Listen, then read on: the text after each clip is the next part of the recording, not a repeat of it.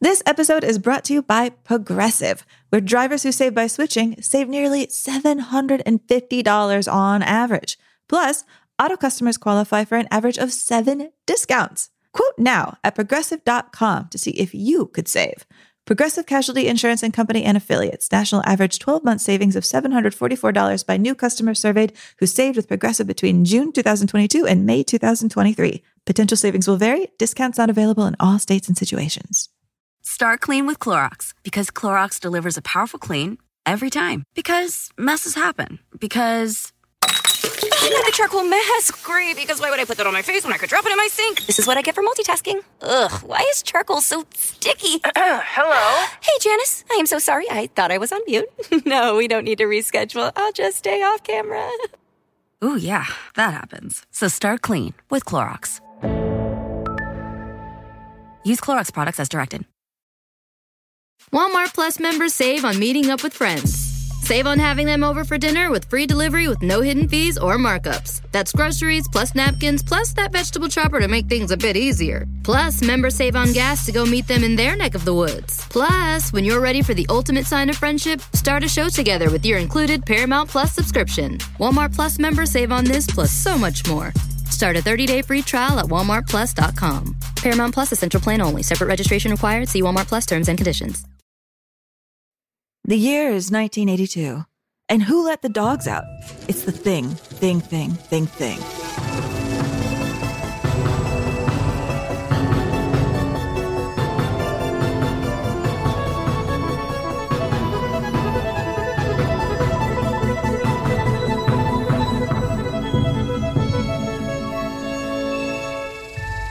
Hi, everybody, and welcome to Unspooled. I'm Amy Nicholson. And I am Paul Scheer, and this is the show where we are endeavoring to figure out the 100 best movies of all time. We went through the AFI Top 100 list. We have culled that list down to a nice 40 films, and we are looking for 60 more. And right now we are going through uh, genres and different areas of films to find which films might be the best. And when we do, when we have our full list, we are blasting it off into space, which is actually pretty interesting considering this film that we're doing today. It might uh, land on the Thing's planet. I mean, would the Thing like the Thing or movies? Yeah, would the know. thing be contaminated by the magic and beauty of the Wizard of Oz and say, I want to live in a more colorful world? Could we outthing the thing with our great films? Or would it just turn into a DVD and then when you go to put it in, it would infect you and then rip your body in half? Either way, so many things to think about. Um, and Amy, just while we're talking about ending our horror series, that means that we're going to be starting a brand new series, uh, which will reveal at the end of this episode what that genre is. And if you want to watch us announce it live Friday on Twitch, you can join Amy and I as we hear all of your feedback about the horror films and reveal what we'll be talking about up until Christmas. Uh, so follow me or Amy or anybody on social, our social channels to find out when we're going live. And if you missed the live, uh, performance, you can catch it on replay. It's right there. Just twitch.tv slash Paul Scheer. You know, Amy, talking about the thing infecting you and, and taking you over, I want to implore the people listening to the show right now to, to be infected with the idea to rate and review this show. Wherever you listen to the show, if it's on Spotify, if it's on iTunes, it's so helpful to us. We don't ever mention this. I don't think that we've mentioned it in the entire time that we've actually done our show. No, and we were recently really rem- crazy that we haven't. I know. Uh, so uh, it really helps get our uh, our show up in the algorithm. So if you like the show, uh, please always tell a friend, but also just take a couple of seconds and rate and review us because uh, it really uh, really helps people discover the show. And we've been finding so many people have been uh, finding out about the show, but uh, through conversation. And we don't want you to do that. We want you to get into an algorithm. That's where we think is important. Get involved in the algorithm, people. I mean, to be honest, I'd rather people find out about our show through interpretive dance. Well, I mean, that has been my dream. Unfortunately, COVID has really made it hard for me to get into people's houses late at night and do my dances, my back to school dance, my horror dance. Uh, you know, so uh, once we are, you know, safe from this pandemic, I'm breaking into houses and doing those dances. Oh yeah, and actually, while you're um, clicking on and looking for us, check out our game show, which is out. Check out Yes. Screen Test. We are so excited with how the first episode came out. We've, I think I can go ahead and say, taped another one that I think is just as fun. Uh, I'm excited for the whole world to see this game, well, hear this game, and play along with us and scream and yell and rate and perform and do the challenges and then audition because Wow, you're like, they're I'm doing so a lot. You're challenge. making- I'm going to do it. And You're I'm making people on do a lot. This is a very act. This is like a, a Peloton class. Uh, like um, we want you to listen to the show, and you can't listen to it uh, the normal way that you would listen to this podcast. You have to actually sign up for Stitcher Premium. Uh, so go to Stitcher.com/premium. You can sign up with the code Unspooled. You'll get a free month of Stitcher Premium. You'll get access to Screen Test. You'll get these episodes commercial free, and anything that Amy and I have done in the past. I mean, that's uh, the canon or how did this get made? All commercial free. Just go to stitcher.com slash premium and use the offer code unspooled to see if you like it. And so you can have access to this brand new game show, which will be dropping uh, twice a month from here on in. Mm-hmm. Twice a month. I would do it every day if we could. I love it. Amy, I'm so excited to talk about this movie today. This is the listener selection, right? Every miniseries, we turn it over to the listeners to vote. And this one won by such a clear margin. We talked about it uh, a few episodes ago, like how uh, just, I mean, this was a decisive victory Oh, yeah. for the I mean, thing. it's basically like the listeners out there, all of y'all listening, were like, here's a flamethrower, and I'm going to take it to the voting tally of every other movie because this movie is definitely winning. And I have to say, Amy, uh, you know, I was just blown away by Mary Elizabeth Winstead and Joel Edgerton. Uh, you know, they just really brought it. Eric Christian Olsen, so good. Uh, you know, and I was, you know, for me, I had never seen a uh, Matthijs van Heijningen Jr. movie before, so I was into the thing. You know, Paul, that's going to be our next 100 films. We're talking Oh. about the 1982 thing right now. Oh, John not the 2000. Oh, and not honestly, the before we even get one? to the uh, Mary Elizabeth Winstead masterpiece, I would be wanting to do the 1950s thing first.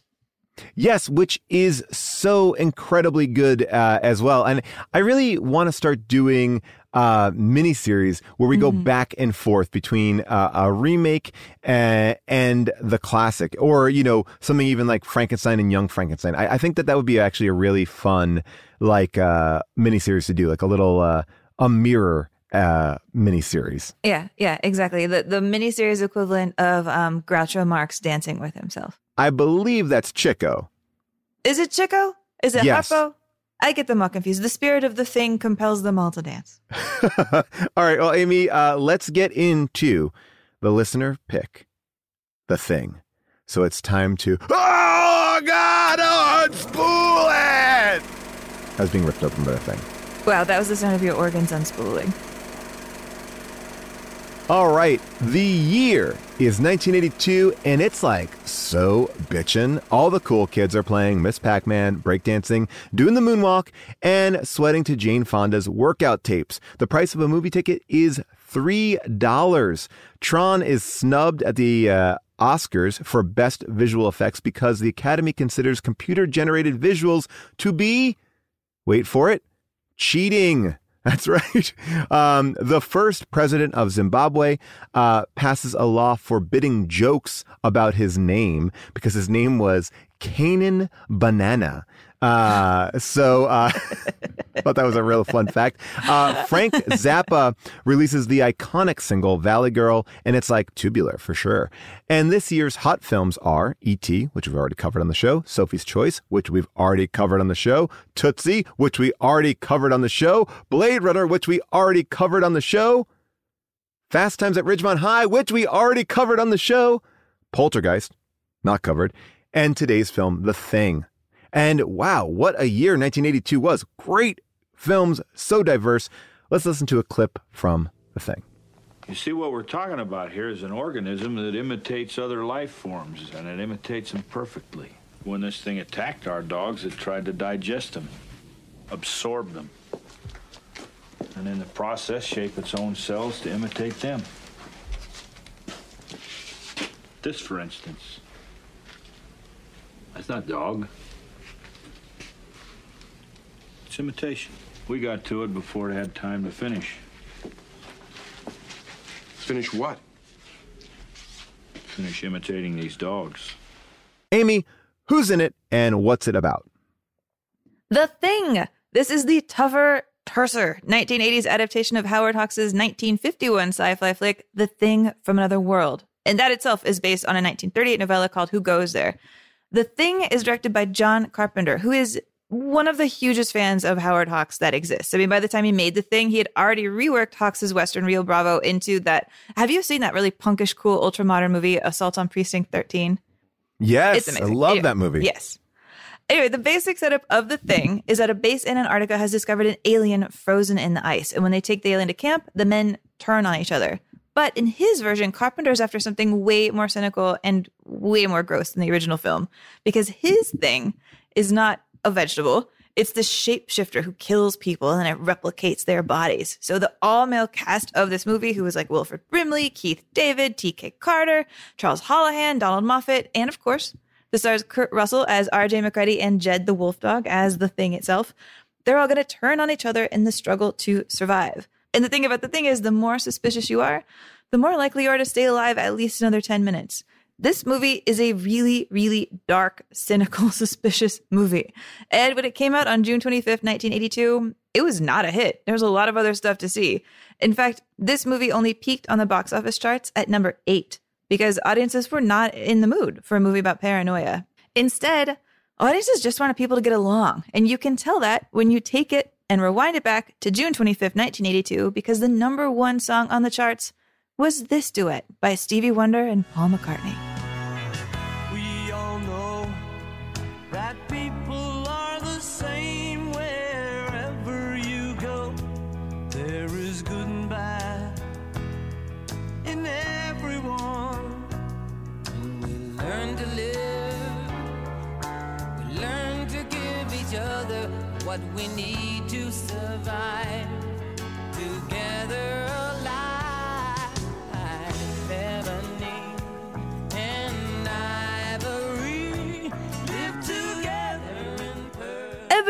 And you know, when you listen to that song, it really is about what we have to do to survive. And maybe Paul McCartney and Stevie Wonder would do better in this film than Kurt Russell and uh, Keith David, or maybe not. But I would, I would watch them in the thing.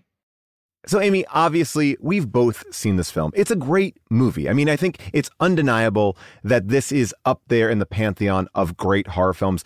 Uh, you know, seen by the fact that our listeners picked this by such uh, a giant margin.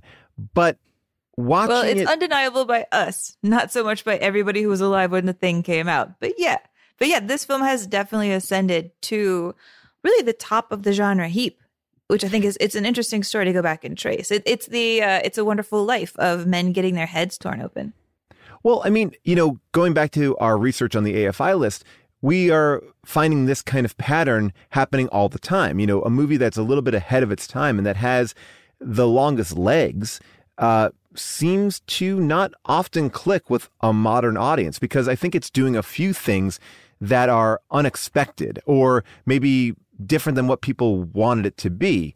Because I don't think I ever thought of this film as a horror film. It's the same way that I probably put Alien in a different category as well. Like it's more sci-fi. I mean, it is horror. It is gruesome and scary, but I think because the creature is uh an alien, I don't know why I think of it not as uh, you know, not as a traditional horror movie. Do you do you find that too, or I, or do you think of this as a horror film?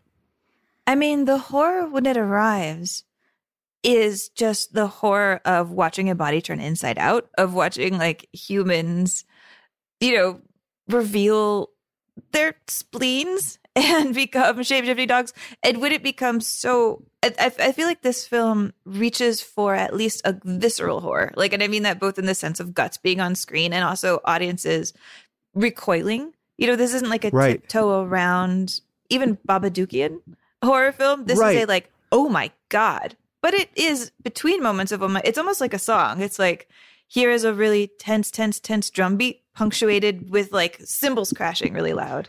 I mean, the effects in this movie are absolutely gruesome to the point that I was recoiling and and actually being grossed out and scared by it. But I also think the DNA in this movie it it reminds me of Alien and, and 12 Angry Men. And so when I hear John Carpenter Because it is talk, literally about 12 Angry Men. Yeah, I, you know what? As a matter of fact, you're 100% right. Yes. um, I would not. By the way, let's And remake alien 12 Angry. Men with these men. Why does it remind me of these two films? Look, it's exactly those two films. Uh, you're so if it was right. Three Men and a Baby, but 12 Angry Men and an Alien. I mean, that's really what it is. But I mean, you know, there's so much more going on here. I mean, this movie is this kind of giant metaphor, uh, and it's so beautifully.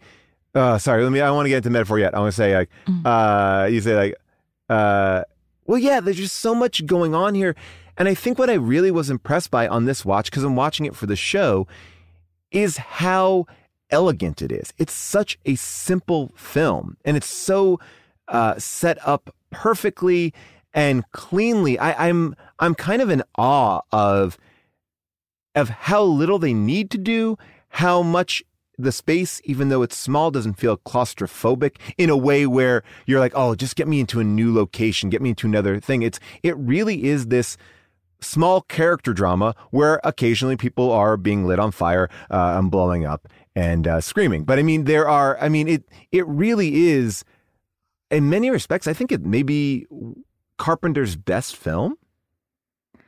Ooh, I mean, there's a lot of competition for that, but this is his movie that I find possibly the most controlled. You know, when I Right. imagine this movie, it's weird. The, the image I get in my head when I think about the thing is almost like a work of modernist art. You know how like there was that art in the 80s that was black and white and graphic, like, oh, I'm a girl like throwing my head back, that kind of like, you know what I mean? The black Yeah. and white really posterized look with splashes of color.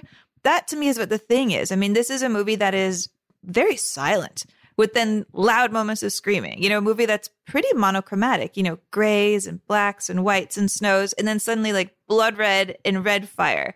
It it has these jarring contrasts to me. It's like a I don't know, a, a beech tree with like one really bright red leaf. And it the moments where it explodes are punctuated because John Carpenter is keeping it so tamped down, you know, very quiet, very hush hush, very interior, and then blah. What I love about this film is it doesn't fall into traditional tropey traps. Uh, and I say Tropey that traps. That tropey sounds like traps. a type of music.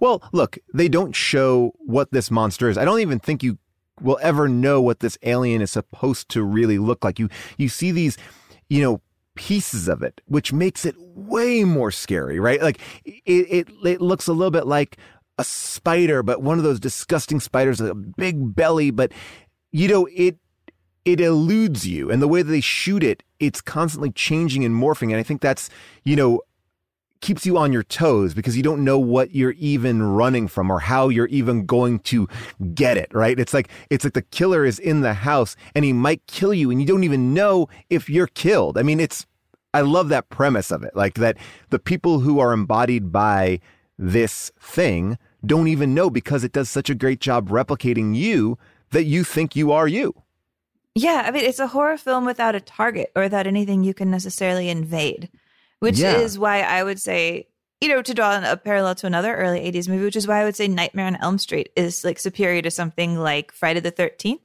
Because Mm-hmm. in Nightmare the Elm Nightmare on Elm Street, you can't really outrun Freddy because eventually you're going to go to sleep. Like you're fighting something you can't Right. control. Whereas in the Friday the 13th movies, it's a dude in a hockey mask and a knife, and like, okay, fine. Well, It- first of all, it let's be fair. It's also sometimes a lady in a hockey okay, mask. with you're right. knife. You're right. You're right. Let- uh, this is my And not clapback. even a hockey mask, Equity, just a woman ge- with a- equity and slashers. Um, yeah, a- and part of that I think it comes from Carpenter's own love of old sci-fi, and that he wanted to make a movie that he said his like first role was just no guy in a rubber suit. I mean, this is him talking about it. See, I grew up as a kid watching science fiction and monster movies, and it was always a guy in a suit. Or sometimes it was a kind of bad puppet, like It Conquered the World comes to mind right now, Roger Corman's movie, this kind of vegetable monster, kind of going like this woodenly. And my fear was they'll laugh at us, you know. They'll laugh at, there'll be a joke. I mean, even as great as the movie was, and Alien was a terrific movie, it's still, in the very end, up stood this big guy in a suit. Oh, I don't want to do a suit. You know, I want something that's that's alive. So Well, I love that. And I actually even heard that uh, attributed to the screenwriter. Because when the screenwriter pitched it to John Carpenter, he was like, I grew up watching movies about men in suits.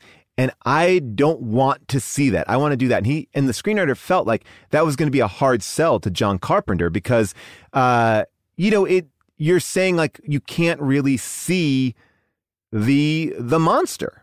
Um, but obviously, John Carpenter responded to that idea, and he did this great, this great, uh, this great creature who I think is iconic, but yet isn't on like a million posters, hasn't been like memed out like Alien or Jason or Freddy. You know, there's something You're really not going to see like some Instagram, like illustration of him on Instagram sipping a coffee and being like, "It's Right. fall season, bitches."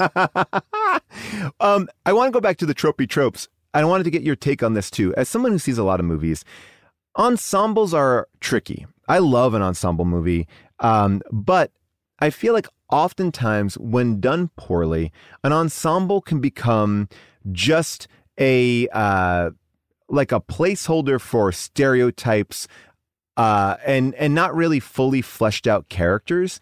right, and in the this war movie problem. Like we've talked about this. It's Yeah. like, "Hi, it's me. I'm Tex, and I'm looking at my picture of my wife, and now I'm going to die, and we all know it." I'm from Brooklyn, and you know what? As long as them Dodgers are winning, I'm okay with fighting these guys. You know, uh, but you know, like in this film, you buy these guys. They're they're not stereotypes. I would say like yeah, everyone's got a little bit of something, but they're not like, oh, that's the this and that's the this. You know, they they all are, I would say, pretty average, and and they are bringing a lot of their personality to it. But I found that to be incredibly refreshing. It wasn't like, oh, I'm gonna we're gonna put the camera on this guy and we're gonna get this response.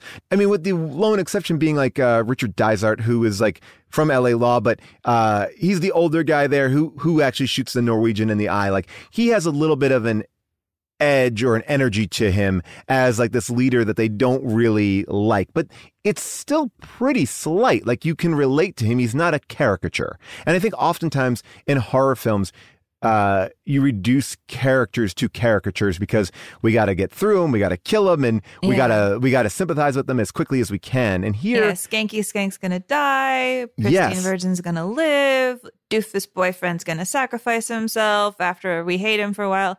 Yeah, all of that. I mean, and I will say, like, I think that is one of the blessings and the curses of the thing. Mhm. Is because this is a movie. I don't know if anybody else can do this better than me, but every time I try to remember it in my head, and I'm like, who dies and in what order? It's Oh, yeah. really hard because I, I the, at some point the guys kind of turned into a blur. They kind of merge into like all one giant thing thing, and I just forget who's who. Like I I I Well- wish sometimes that I had more of a sense of their personalities because when they start getting taken over by the thing, I don't feel like I really know them enough to be like, oh, he's acting weird because I'm like, that's just a guy. Well, let me take you on a detour then with this. Would you argue that Sigourney Weaver gets more play as a great uh, horror icon, action icon from Alien simply because she's a woman and that's what makes her stand out from that cast? Because I, I think that the same issue is apparent in Alien. Like they're not incredibly different there either. It's a bunch of men. And when she kind of pops out, I think that she, simply because she's different. I find the alien guys a little bit more memorable because some Okay. of them just have those faces. You know, like you look Right. at John Hurt's face and he's so memorable. Like you, he pops to me.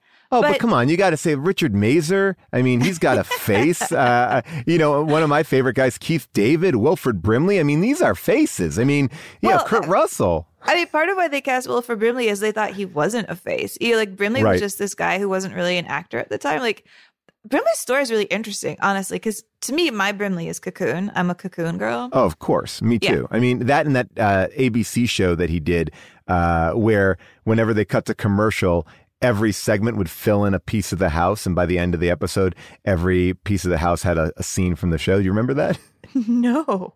Oh my gosh, I I, watch this every. No, I watch this every Sunday night with my family. It was like our favorite show. Uh, it was so it was so good. No, but I mean, part of why they cast Brimley is Oh, because it was called Our House. Of course, Our House. There it is. With Deidre Hall, Chad Allen, and Shannen Doherty.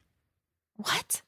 Yeah. This is you're having a hallucinogenic spell. It was on for fine. two seasons. It felt like it was on for the life of me, but uh, only two seasons.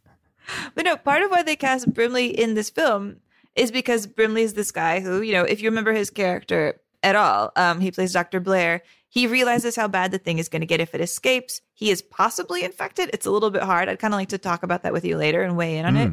And then they lock him into a shed because he's going crazy. And you have to kind of forget that he's there until he emerges and he is infected and he's built a whole ship.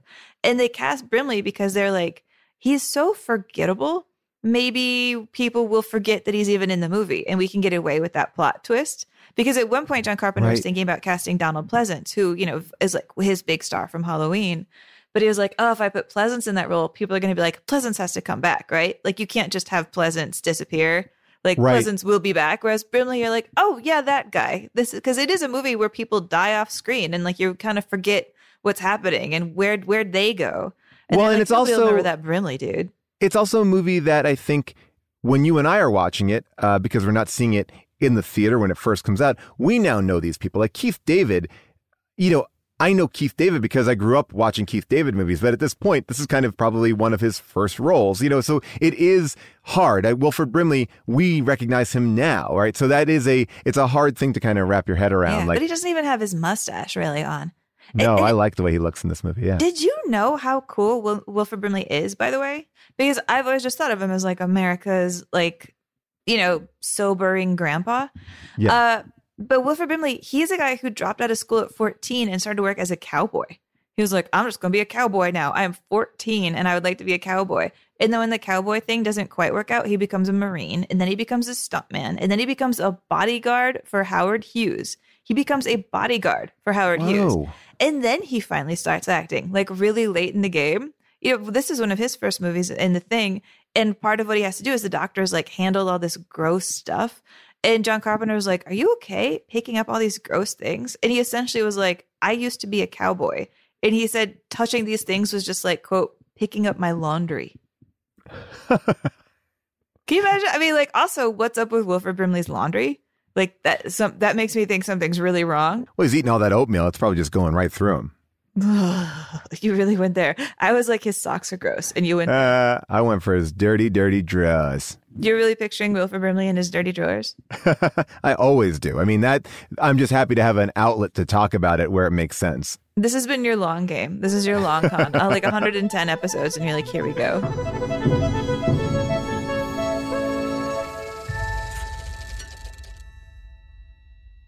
Walmart Plus members save on meeting up with friends.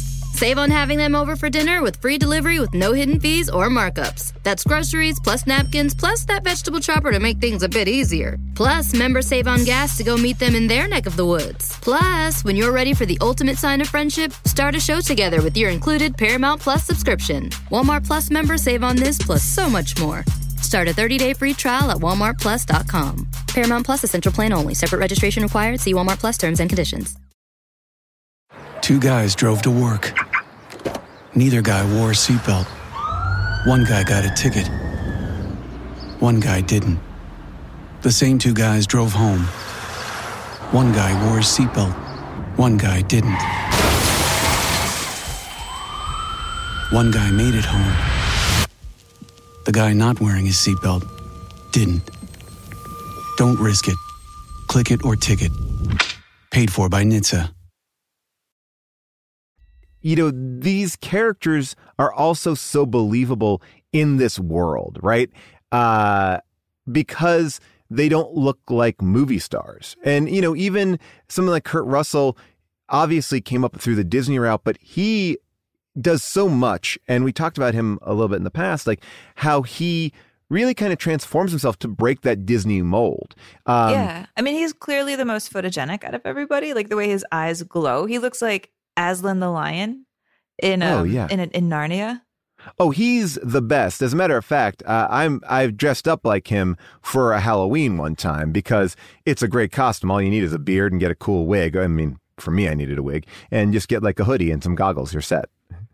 You know, I bet if I shaved my head and gave it to you, you could be him. Hey, I'll take it. Yeah. just people shaving off their like locks of love, but just for really better Halloween costumes. I like that idea.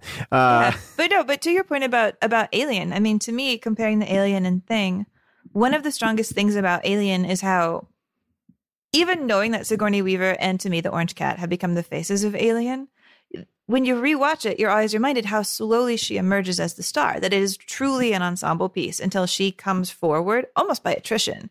You know that she becomes the person who's like, "Here's what's happening. Here's what we have to do to survive." But you're not expecting her to step up at the beginning right. that's the goal of what uh, Bill Lancaster, the writer of The Thing, had for The Thing. Bill Lancaster, by the way, is Burt Lancaster's son. I just learned that now.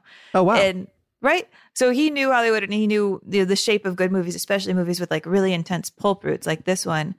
And that was his goal for The Thing: is like have a true ensemble, just like Alien, and then slowly have Kurt Russell emerge as the star. But apparently, when they were first doing the edits, um uh, John Carpenter's just like this is moving really slowly and he just slash slash slash slash cut cut cut cut and had um Kurt Russell emerge a lot earlier as the hero to like have somebody pull the audience along. Well, I will say that you know there's tons of deleted scenes uh, that you can find online. I mean, just just a treasure trove of them, and in many respects, I think that they, like we talked about in Ganja and Hess, uh, they may overstay their welcome as far as giving you too much exposition, and and that choice of kind of speeding up the movie. I think it probably helps the film. The movie is like an hour and 48 minutes, but it doesn't feel rushed. Like the first 40 minutes of the movie, you're just kind of like watching these vignettes of these people living there. You're feeling this this life, right? It, nothing truly I mean, yes, we have this unusual moment in the beginning, which I just absolutely love the choice to make the pilot Norwegian and coming from a Norwegian camp so they can't understand the warning. It's so beautifully set up. The fact that they literally walk through what will become their their life. Like I again, just going back to this whole idea of this movie just being kind of perfectly constructed.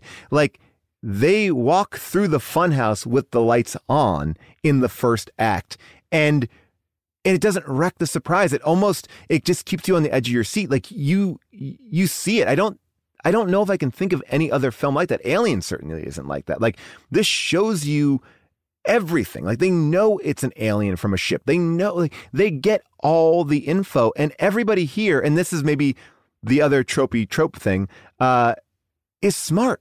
Yeah. They're all smart. Like they all are doing their best. They're all doing what I think all of us would do. And I think that that makes you feel comfortable and competent in this film. Uh, so I think, uh, I don't know. I know that you said that he, he made it tighter, but uh, to me, I still feel like there's a lot of that first 40 minutes, there's a lot of room to breathe. They're not like, they're not, they're unraveling the plot at a pace, but you still are kind of waiting for this first real kill, that first reveal. I mean, in the dog, you know, in the dog shed.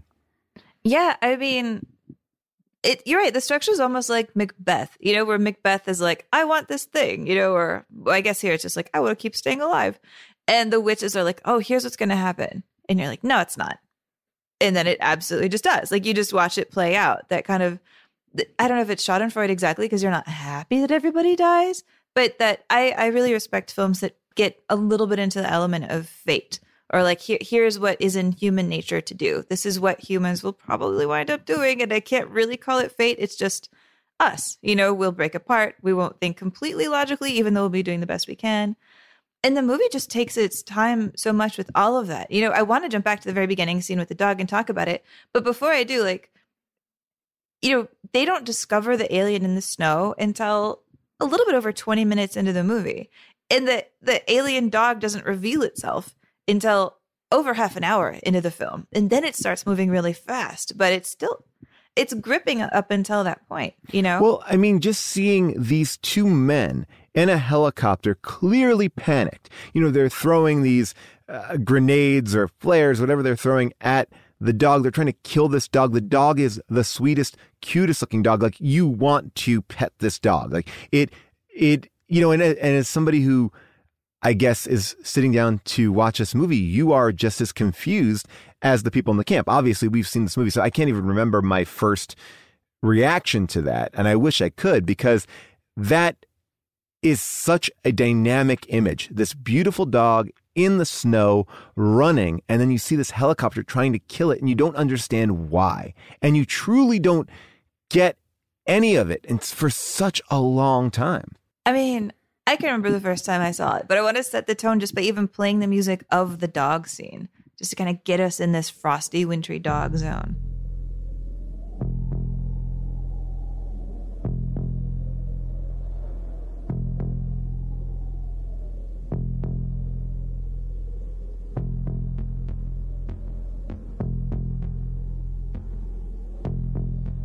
The first shot that we see in this film, after we watch the spaceship crash land on Earth, it's a dog's eye view of the helicopter. Like when you've seen this film a couple times, you notice that like Mm. you're in a dog view, like the camera's moving a bit. You're looking as you're watching this helicopter come to you. You're you're the thing in the very first shot of this film. And I remember the very first time I watched the thing because it wasn't incredibly long ago. Um I was so upset because he does that trick, John Carpenter, where you align yourself instantly with the dog. You know, the Oh, number yeah. one rule in films is you're like, don't hurt the dog, save the cat, et cetera, et cetera. And you're watching somebody throw grenades at a dog, you know, throw grenades at a dog. And you immediately, like, I don't even think humans have an instinctual ability to not do this. We immediately go, that guy's an asshole, you know, team dog. And the dog itself is so perfectly trained and it knows this. I feel like the dog thing knows how humans feel about dogs because as soon as it makes it to the USA camp, it leaps right on. I think it's Clark. And it just starts licking Clark and snuggling up to So Clark. And when you watch it the done, second yeah. time, you're like, what a fucking actor. What a traitor. yeah But that first time, you're like, that poor dog. You are so with the dog for a really long time. Right. And and because and I think there's an element of this throughout the whole film obviously, because someone's foreign and different, they are viewed I think as being in the wrong, right? Like that's these people are crazy. Like there's never any thought that the dog might be dangerous. Like right because they are the different ones. And this whole movie is about like the different, you know, the different ones. And you know, the original, uh, I, even the book, I think really came out of this fear of communism, right? This idea of, uh, you know, who might be a communist, and you know, we went through that as a as a country, uh, you know, with these hearings of of who's leaning in a direction, who's not patriotic, um, and then you know, in my research of this film, when this comes out, this is kind of a metaphor for the AIDS epidemic. You know, who has AIDS? They look just like us, but we don't know. And we can't, can we trust that person? You know, sexually, can you trust that person? You know, what, you know, this fear of you look the same. But there's And- something in your blood. Exactly. And I, I love that. And I think as we now watch this in 2020, and we're recording this before uh, the election goes on, I still think there's this element of, you know, we all are the same, but we can attack each other. We can go against each other. We can, you know, uh, what do you think? I, I don't feel comfortable telling you what I really think. Or, you know, there's this, there's this energy of like, you're sussing people out. Is this a person that ideologically we agree about certain things or is this person that I have to be a little bit more cautious around like you know so I I think it's just a great metaphor of how we treat people and then when people are different how we attack them and you said before like you loved the fate of it all uh, and and that like you know that they're doomed to fall into this trap but I would argue that the fate of mankind is to destroy mankind where as the alien seems like it's a uniter, right? Not going to unite aliens and humans, but they are working forward together. It's like the Borg uh, in Star Trek, right? They are they are one, uh, and but where humans don't work together. Again, we go back to the Night of Living Dead, working against each other. You know, even though they are trapped in this moment. You know, I, I think it's you know these are the themes that we're always wrestling with like the people who are different but look like us and you know what who do you trust and, and who is right and who's wrong it, it's such a an interesting thing to see come up now uh, a handful of times in the movies that we've we've watched Yeah. I mean, what popped out to me in this watch was kind of a tangent of that, which is like who has the power and who's calling the shots and who are we aligning with? right It- because Yeah, I'll call Kurt Russell in this the hero because we're with him the most. He's fairly smart. He lives, so you're sort of like, oh yeah, he's the hero. He lives. But when you look at what he does beat by beat through the movie, you know, to get his way, he threatens to blow up the entire base and kill everybody. Like he's carrying dynamite mm-hmm. around for a long time. He ties up people next to the thing who are not the thing. He ties them up.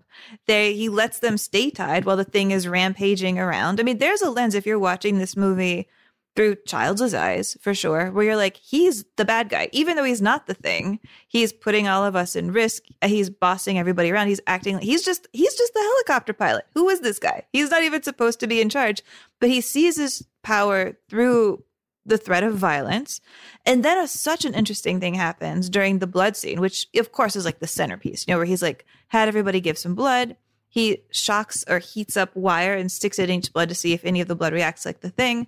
I want to listen to a little bit of that, but my let's listen to that now. But my favorite thing about it is that when a person passes the blood test, when they're not the thing, they immediately go from hating MacReady and yelling at him to picking up a gun and standing next to him. Like how quickly they are to turn from you're the enemy to I am now holding a gun and I'm ready to shoot somebody else. And that like that look of relief on people's faces and the power is what really popped to me.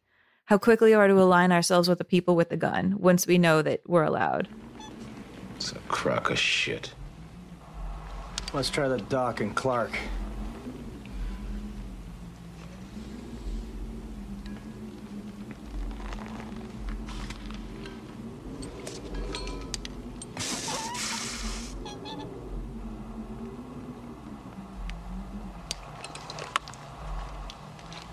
Now, Clark.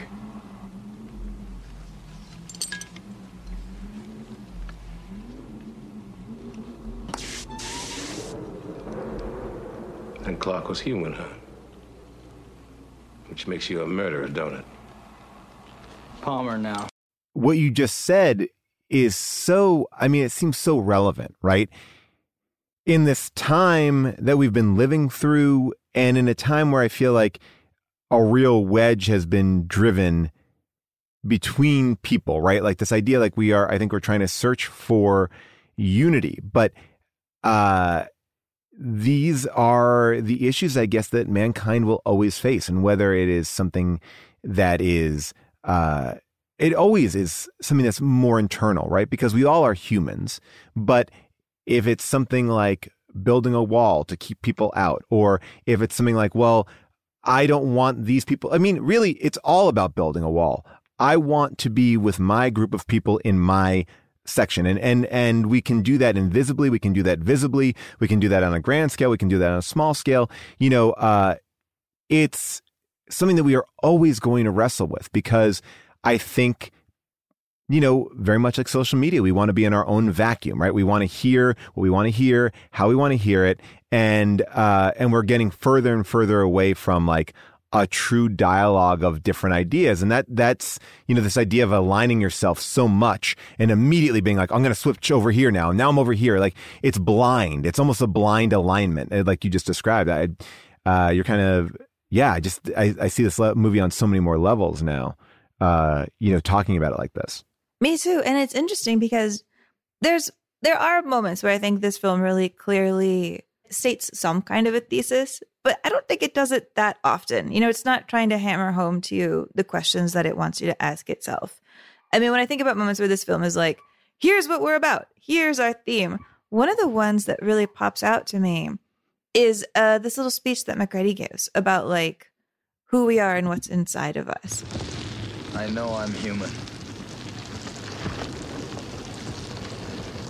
And if you were all these things, then you'd just attack me right now. So some of you are still human.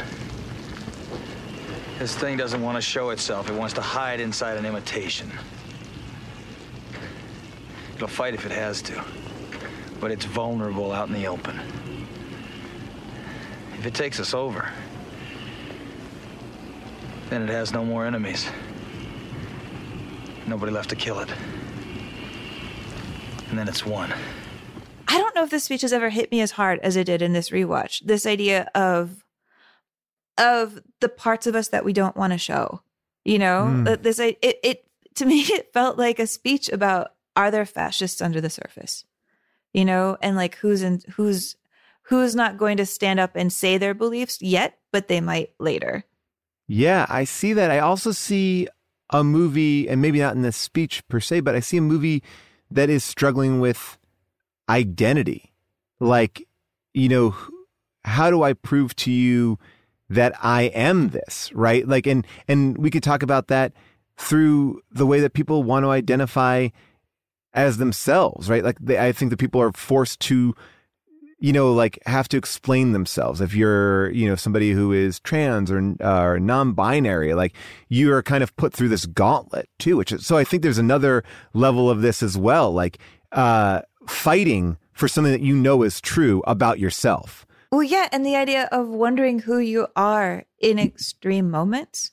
Hmm. You know, thinking of that blood scene again and the relief on people's faces, like I've always had this question in my life, like, who will I be when something gets really bad?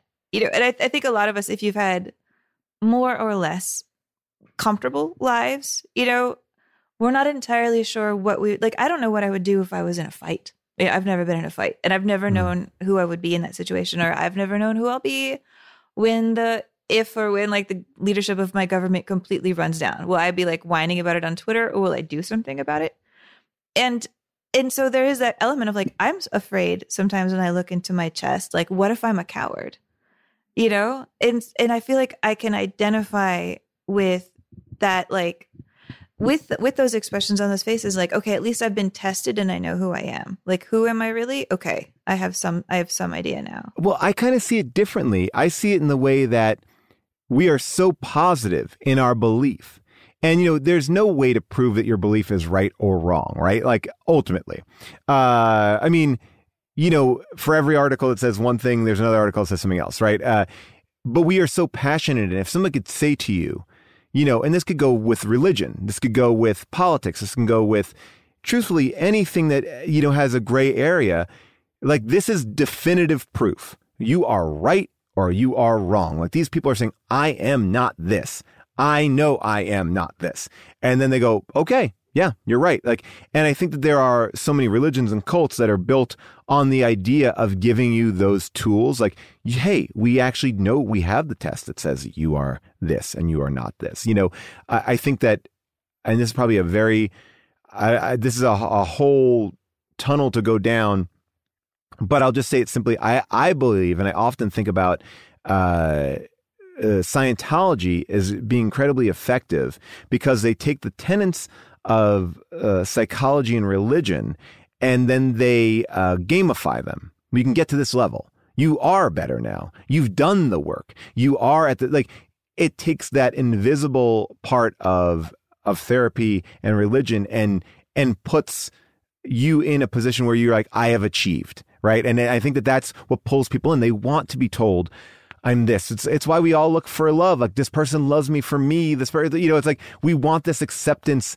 Uh, and when someone does tell us, like, yes, you are worthy, uh, it's a relief because we know that we're worthy, and then ah, we we won. You know, so there's some there's some battle there. So I I, looked at it like that, like this kind of an uh, a definitive way of saying you yes your belief is correct like you know which i think we all are looking for. You know for everyone out there who denies climate change all they want is definitive proof that they're right. And for everybody who believes that climate change like i know it's true. Like but there's this weird middle ground where you know people are on their own sides. There's no definitive there is but there is no way to kind of convince everybody that it is one thing.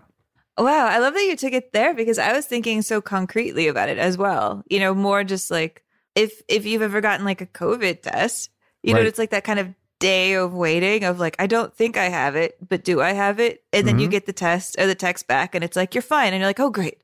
And that that moment of relief and and even the idea of like what are we willing to sacrifice for the common good? Like are we willing to quarantine ourselves, which seems to be one way of interpreting Dr. Blair, Wilford Brimley's behavior. You know, like when he does that computer simulation and he's like, oh man, if this thing gets out, the entire world is dead. The entire world is going to be assimilated. And he starts smashing things and destroying the helicopters.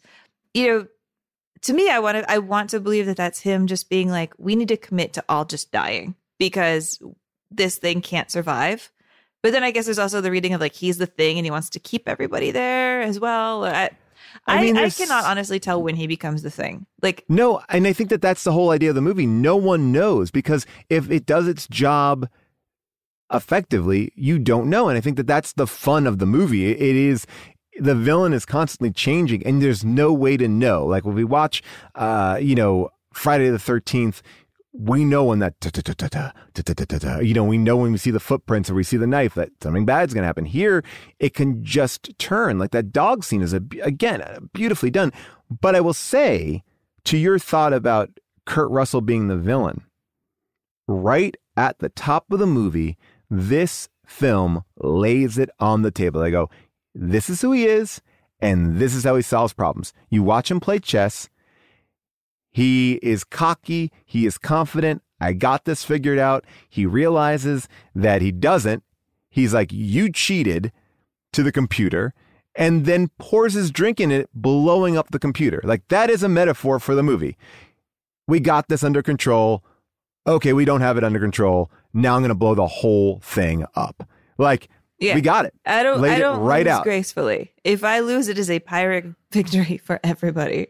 Yeah, and I think that again, this movie does such a great job at that foreshadowing. It's like there's he is acting in character. Like if that's how like he destroys a piece of entertainment, right? That chess machine, which seemed like what a waste of money. That computer only plays chess, but um, he destroys that whole machine because of you know he felt slighted. Uh, by the way, uh, just if anyone is a chess fan out there, that board is completely bunk. There's it's awful. Uh, apparently, uh, no continuity, no chess players on set. That does not work at all. I mean, if this was my thing movie, I would be one of the guys. I would be like, I don't know, Palmer.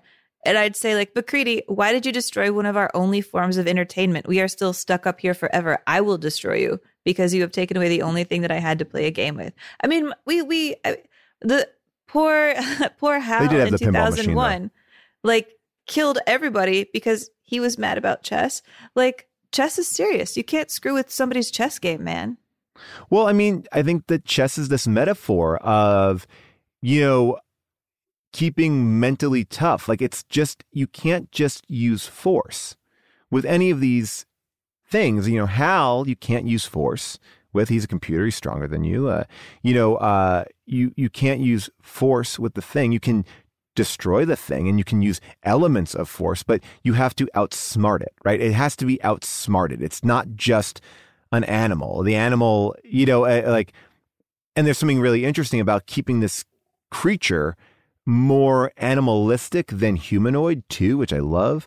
Um, by the way, I know I talked about that thing about Tron at the top of the the show about computer effects cheating, but these effects still work. By the way, they look great. Like American Werewolf in London too. Like they still get a visceral like watching them. Like oh god, it really like way better than anything I would have seen CGI created. No, I agree. I agree. I absolutely adore the special effects here. I mean, they're incredible. Like the person who did them is incredibly young. Did you know this? This guy, his name was Rob Bottin, and he is fascinating. I guess he's kind of like the Wilford Brimley of working in special effects because when he was 14, he stopped going to all of his high school classes because he won he became the protege of Rick Baker. You know, the absolute Yeah, yeah, yeah. famous special effects makeup artist. So at 14, he's working with Rick Baker, and he's too young to even be allowed to like be on the set from MGM. So Rick Baker would just let him work on stuff in his own garage. And he was just like making these things. He tells the story of working with Rick Baker on um, the Star Wars cantina scene, but they weren't even allowed to use um, to read the full Star Wars script yet. So they were just doing this cantina scene, and he thought it sounded really dumb. Um, but yeah, this kid is like born and bred in the world of doing, you know, really fascinating special effects. Like he worked for Roger Corman for a while as well, which he got really sick of because all Corman would ask him to do was like put on monster costumes and then rip off girls' clothes. And he was like, there has to be more to life than this. and so he meets he meets um, John Carpenter, I think on the Fog. He helps make a lot of the creepy pirates that exist. I think he even plays one of the pirates. And so he's like, I think 22 or 23 when he becomes responsible for the biggest budget of his own personal career making all of the monsters for the thing. And he goes a little bit crazy. Like he said that at night he would have these dreams where a guy named Tootsie Potts would tell him in his sleep how he was going to create different special effects, that they would just come to him overnight and Oh, then he would make them real. And he worked like nonstop. I mean, he was sleeping on the set, he was not going home at all. He was just like taking, I don't know, like microwave bubblegum and mayonnaise and cream cord and building 15 mechanical dogs. And he finally had a, pretty much a nervous breakdown, is what everybody has said, because he was working so hard on creating just the craziest, coolest, never before seen stuff ever for this film. You know that he also cost the film $25,000. Uh, he got a special effects credit at the film's end, and that was an improper use of titles. Like they gave him a special credit on this movie that was not approved. And so uh, that was like, I don't know who is in charge of titles, but Universal gave him a wrong credit. So they were fined $25,000 for giving him uh, the credit that is in the closing, the closing credits. I love that. I mean, I also want to give a um, shout out to one of the women who also worked on the film. Like, there are there's basically no women who worked on this film, like in No. front of the camera or behind the camera.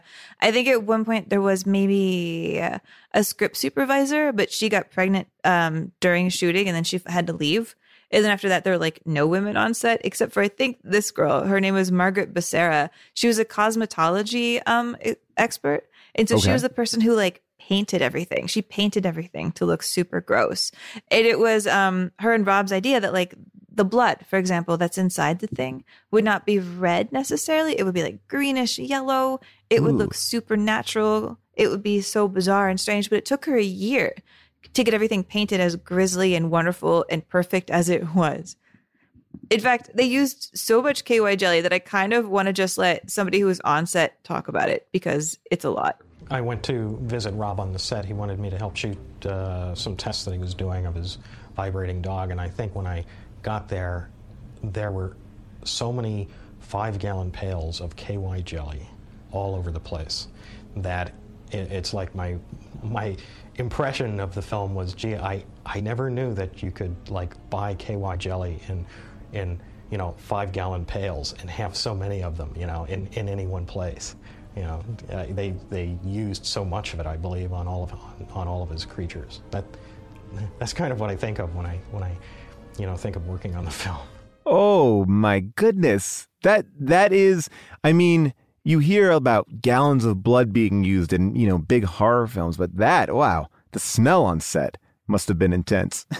No, I mean, I love hearing all of the stories about how they made these props. Like, in fact, I want to play another one actually. This is from um, the actor who played Norris. You know, and Norris is the guy who gets like his head torn off and it starts creeping around and crawling upside down. He's the one whose chest bursts in, which they actually did.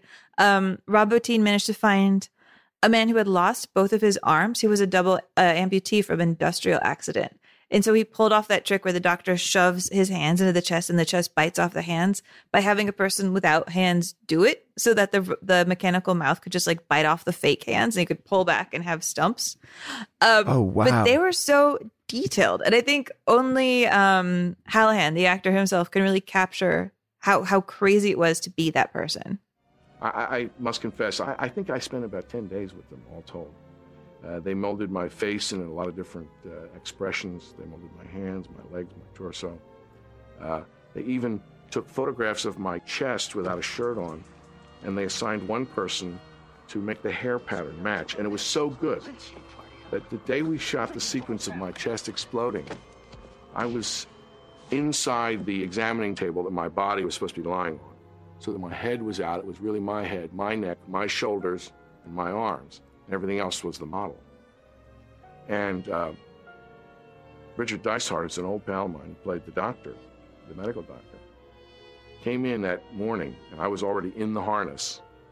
And he said, Put some clothes on that guy. For God's sake, it's disgusting. And he came running over. And it wasn't until he was right on top of me that he realized that was fake. It was so incredible. When I see the picture, I know what my chest hair pattern looks like from looking at myself in the mirror for 50 years. I'm shocked how accurate it is. By the way, like we cannot celebrate the special effects in this movie without celebrating just the audio special effects too. I mean, the monster sounds in here, it's like they just I mean, they're really continuing what they did in King Kong. You know, they really wanted organic animal sounds. So when you listen closely to the screams, they're using like bird calls and pig squeals and human screams, and they're like remixing them, speeding them up, turning them inside out, chopping and screwing all these actual ones. Uh, I just, you know, I kind of even just want to hear like the spider thing yell right now because it is so good.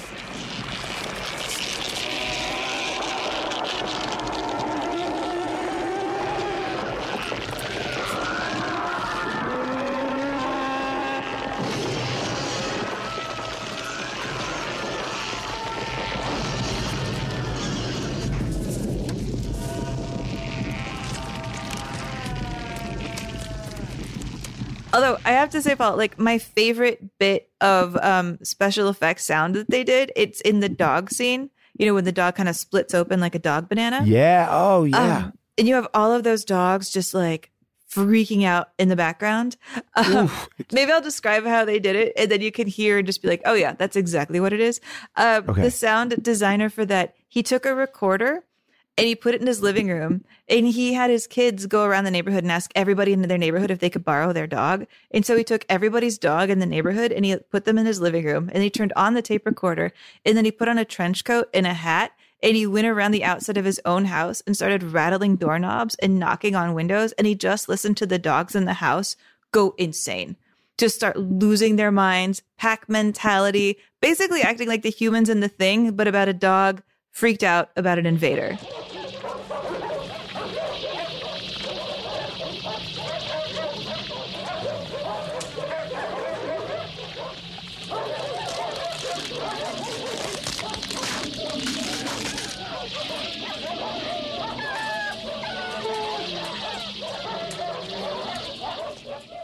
You know, while we're talking about some technical aspects of this film, too, this movie did a couple of things that were really interesting.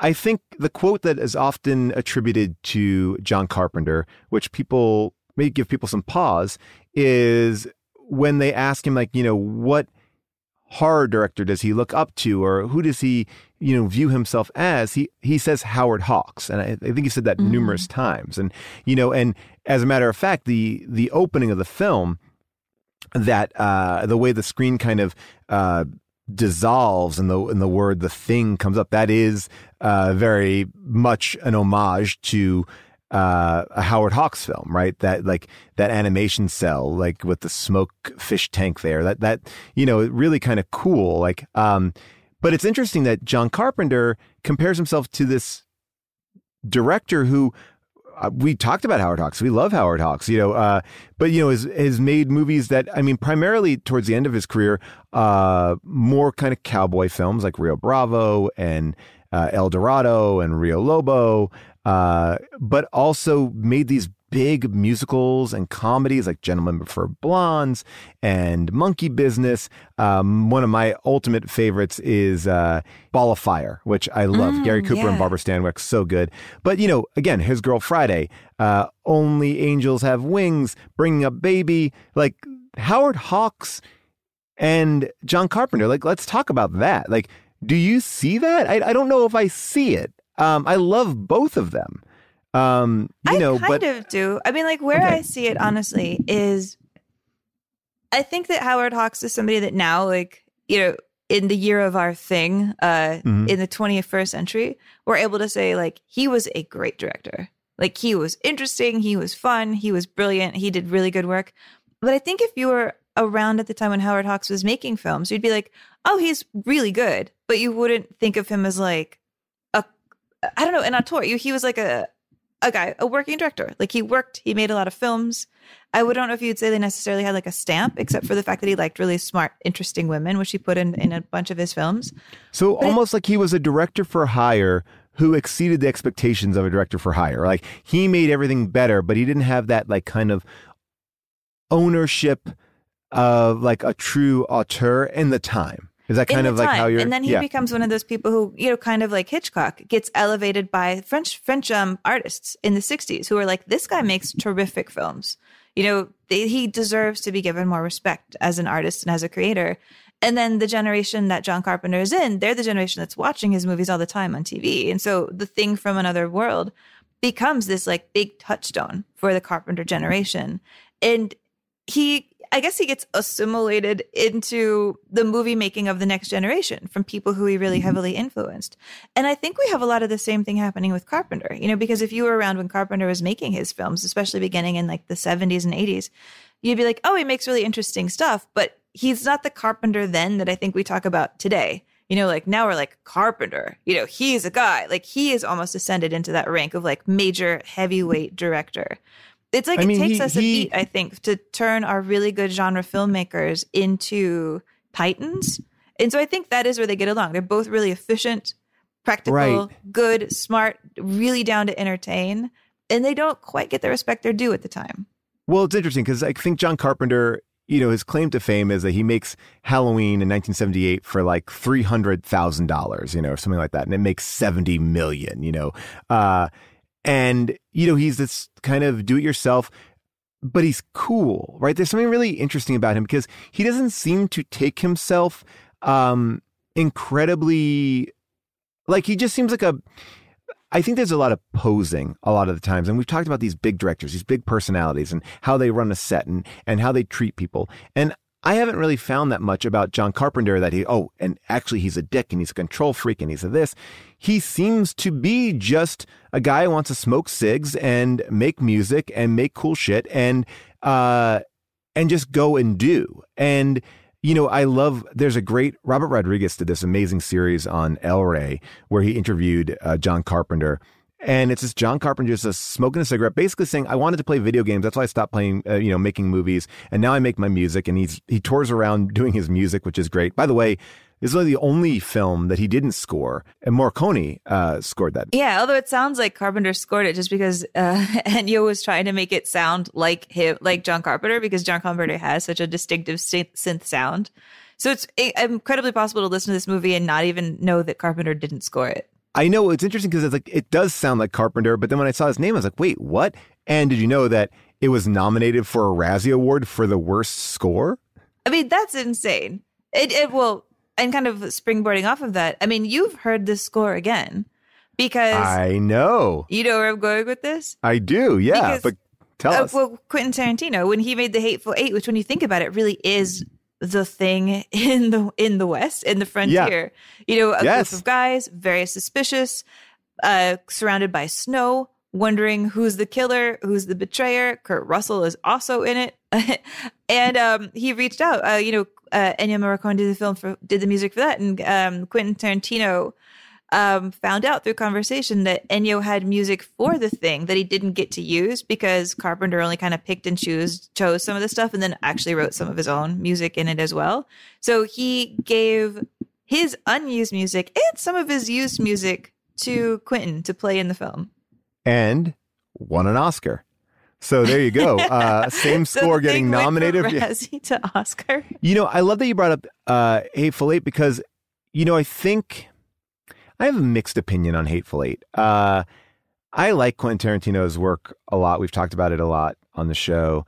That movie, I think, does suffer from from pace a little bit. Like what we talked about with John Carpenter, kind of tightening it up and and and and driving it forward. Like the second act, when I saw it in the theater, you had there was a break, uh, which was I'm a big fan of that for any long movie. Like, give me a break to go to the bathroom. Um, but so I can drink as much soda as possible. Uh, but you know, uh, there, I, I think the second act or the second after intermission is so much more engaging. And I've heard that the version that he cut for Netflix, where it's almost chapterized like a miniseries, actually works really well. I think that Quentin Tarantino, in a weird way, may have misedited that movie, and that's a big statement for me to make. But I, I like there's something about it because it is a very similar story, but I feel like it it's lethargic at points. It's almost too much like existing in a room. I can hear that. I mean, I think I'm one of the Hateful Eight's biggest champions because Okay. there's something about that film that feels, I guess, kind of like a snow globe of being alive right now.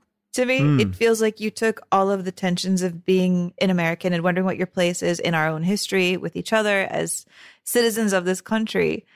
And you distill it and put everybody in a frozen snow globe and shake it up and see what happens. And th- so it has this almost like, I think, airless time capsule quality to it, where I think that film is really going to grow on us as we hopefully get some distance from this era and get to look back on it and try to make more sense of what we all lived through. You know, and that's a good point. Look, I've I really have only given it one one shot, one and a half shots. Um, and I I mean, look, I walk out, and this is a I'm a Quentin Tarantino fan, so I'm not saying it was bad. Uh, but I think it's worth maybe watching again, especially after living through this. I, I always believe that like a director like uh, like Quentin Tarantino, like that stuff does age as well as John Carpenter's stuff, uh, Howard Hawks. You know, it's like they're they are putting in the work to make sure that these things uh, that they you know that they last uh, to test of time.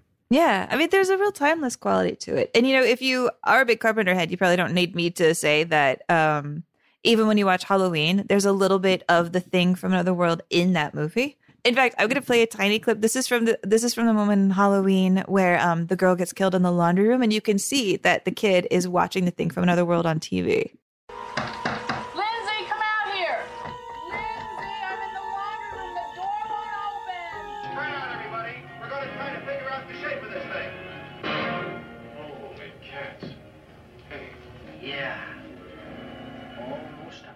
In fact, even when um, John Carpenter was like preparing to make this version of the thing, his own version of the thing, um, he was thinking about making another version of another Howard Hawks film, which would be like his third Howard Hawks film. He was going to do Only Angels Have Wings. But when this version of the thing flopped, they're like, you don't get to make Only Angels Have Wings, which is kind of a bummer. But have you seen the Howard Hawks version of the thing? No, I actually haven't, but I've heard it's amazing. It is so fun. I will be honest, I might even prefer it to this version of the thing a little bit. It is really good, but it is very, very, very, very, very, very, very, very different. I mean, on the one hand, yes, like the guy who is the thing in that movie is just like some tall dude in a suit. And when they try to explain his properties, it is ridiculous. I just need to play you this clip right now of their doctor explaining who the thing is. Probably find it has a sugar base. Please, doctor, I've got to ask Mr. this. Scott? It sounds like, well, just as though you're describing some form of super carrot. That's nearly right, Mr. Scott. This carrot, as you call it, has constructed an aircraft capable of flying some millions of miles through space, propelled by a force as yet unknown to us. An intellectual carrot. The mind boggles. Shouldn't. Imagine how strange it would have seemed during the Pliocene age to forecast that worms, fish, lizards that crawled over the earth were going to evolve into us. Look, On the planet from which our visitor came, vegetable life underwent an evolution similar to that of our own animal life, which would account for the superiority of its brain. Dr. Its development was not handicapped by emotional or sexual factors. Interesting. I, I need to see carrot. this. super carrot. I mean, you can understand why John Carpenter's like, I don't think a super carrot is going to fly in 1982. Yeah.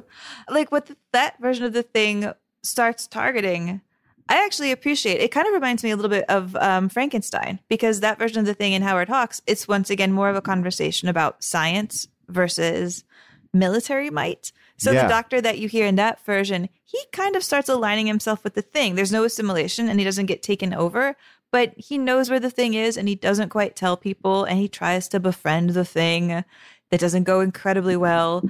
But it feels more like the 50s are wrestling with that idea of our scientists are creating well, atomic bombs. Our scientists, uh, Right. can we trust them to do the right thing? And it puts a lot of faith into military men, probably more than probably more than you, you might like now. Um, but it's a really good film, and also there's like some great women in there, which you know, of course, are missing very much from our version of the thing. There's a really fun secretary who's kind of a love interest, but also just smart as hell.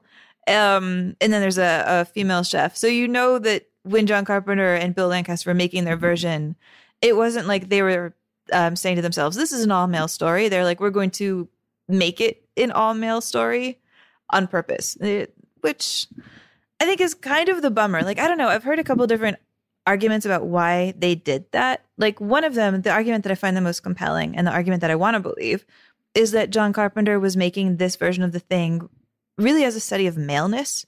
Like, what is it like when you only have men? Like, it men specifically, like men, do men in their perhaps like inability to talk about their feelings or reach out when they need help, does that make the situation in Antarctica worse? Which, if that is what he's exploring, I, I think that's really interesting. Yeah, well, I think that goes back to what we talked about in the beginning, like this idea that like man will turn on itself in an attempt to save itself instead of work together, which is again coming back to this whole idea. I would like that to be true, and I think I can convince myself in in, in my heart that it is true. But I also think part of it is that you know Lancaster, who wrote the script, he said that he just didn't want women because he thinks that love stories always interrupt the action, and he said that quote broads are gratuitous. So instead of writing broads, he wrote a blow up doll that Kurt Russell plays with a little bit, but the blow up doll all got mostly got edited out. Oh boy. Yeah. Um, I but mean, there's apparently a big role for a female blow up doll. Uh, well, look, you say no females in the film, but uh, I direct you back to the computer. Um, that voice is a female voice, uh, and uh, you know, uh, and representative of the aliens. So Yeah, anyway, she's uh, a cheating bitch who gets whiskey poured on her. I mean, I'll take the whiskey. She's also voiced by John Carpenter's wife at the time. I guess you know there is something about machismo, right? And and there is data, true data that proves that if women were in more elected positions, they are more prone to compromise and compromise in in a way that is about working together instead of working apart. And, you know, that's something that uh, my wife, June, uh, wrote in this book, uh, Represent, uh, which is all about running for office, the, the power of women in political office because they don't fall victim to some of those traps. And uh, not that anyone was thinking this big. I think it probably was like, it's uh you know Arctic stations put them there whatever you know like what you said. They, it wasn't as well thought out but i do think that this story would be different with uh with a bunch of women. Like i, I they, which by the way let's remake the thing like that. Maybe they're smarter uh, and they can figure out a way to actually work together and be a more powerful foe. I don't know. You know, you could do that pretty Uh. easily, I think, because I think their new strategy for um I don't know if it's NASA anymore or Space Force, I don't know. But they're trying to send up crews of all female astronauts to see how that works. You know, do women get along better when it's all female crews? So there is an opening to see what an I like all female that. crew could Well, like do. I said, there is literal proof that women work better together than uh, than men. Um, and, and plus, I think honestly, like there's a whole um new fear of the thing. You know, because if you've Mhm. been reading the news lately, now that our ice caps are melting, there's um the realization that inside of our ice caps, you know, inside these huge glaciers that you have in the thing, where we have alien ships that have been there for a gazillion years, there's all sorts of diseases, old and new diseases, different mutations and permutations. That as they melt, is- it's going to be like, congrats, here's a new smallpox. By the way, this is why I love doing this podcast with you because I was going to talk about how there's an element of this in what happened in 2016 in Siberia when the permafrost started melting. Anthrax was released into the atmosphere, right? And it started to kill all these animals. People were getting sick and they were they had to deal with this. Uh, like it was 2,000 reindeer uh, were killed, right? And 13 people were sickened. Um, and they had to go through such great lengths to kill this this disease that's been hu- hidden underneath the surface, literally, you know, underneath the surface. Um, uh, burning and collecting is like just an interesting idea. I was thinking about it. I'm I'm reading this book uh, called uh, Caste, and uh, and it's it was in there, and so it just kind of put my my brain together on both of the things. But I like this idea that you don't even know that it's coming up, but it's been there. It's been frozen under the ground the entire time.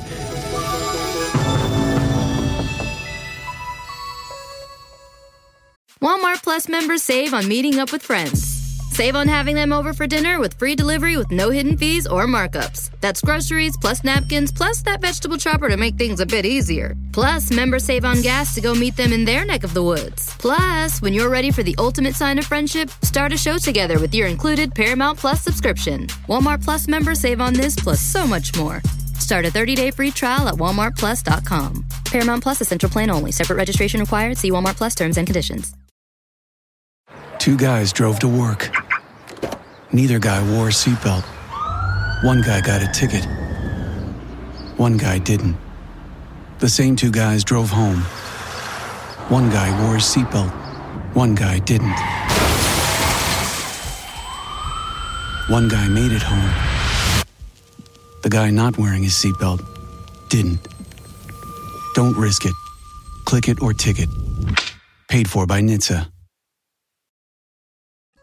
I wanted to talk about the end. Um, do you find the end to be ambiguous? This is a big uh, conversation online, and I, I guess I, I will tell you why I'm asking this in a second. Yeah, I mean, let's just kind of recap the facts, right, of what we've Mhm. got at the end. You know, if people haven't seen it in a while, you have um big showdown against like the Blair thing. Uh some people die, some people disappear. You have Kurt Russell make it not to safety, but at least away.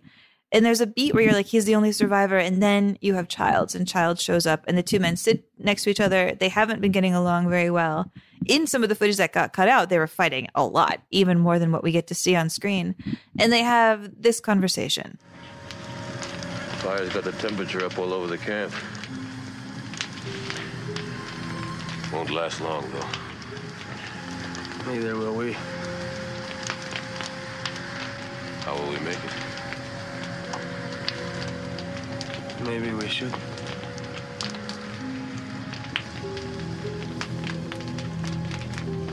If you're worried about me, If we've got any surprises for each other, I don't think we're in much shape to do anything about it.